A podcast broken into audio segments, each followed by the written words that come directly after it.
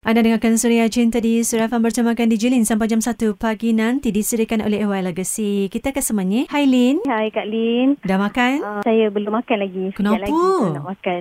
Pukul 9 baru saya makan. Oi, Ah. itu memang untuk rutin diet ke apa tu? Tak adalah. Memang lepas berita macam tu baru makan. Gitu. Ah, Jadi malam ya. ini Lin, apa hajatnya tu sayang? Saya berhajat nak cari abang saudara saya. Kiranya macam dua pupu macam tu. Namanya Syed Muhammad Rizwan. Kali terakhir berhubung dengan beliau bila? Lama dah Kak Lin daripada tahun 2004 bulan Disember last dia datang sebelum tsunami. Dah lama sangat. Jadi kami satu keluarga ni memang mencari dia lah. Dia asalnya Terengganu, alamat akhirnya Rusila, Terengganu.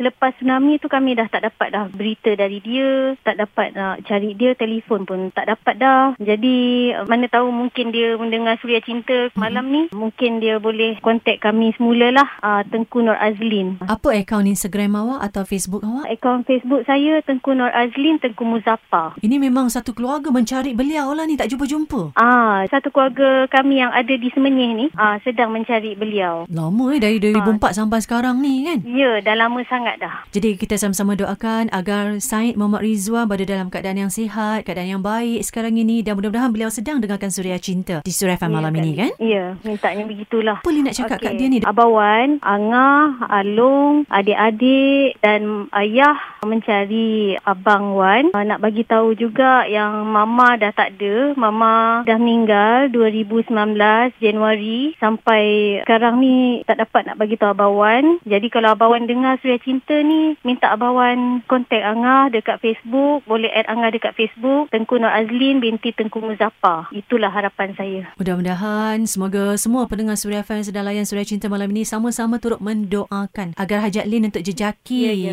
beliau tu Allah makbulkan dan permudahkan. Amin. Terima kasih Kak Lin. Terima kasih sayang eh sudi kongsikan dalam Suria Cinta ni. Ya, ya. Sama-sama Kak Lin. Terima kasih kembali.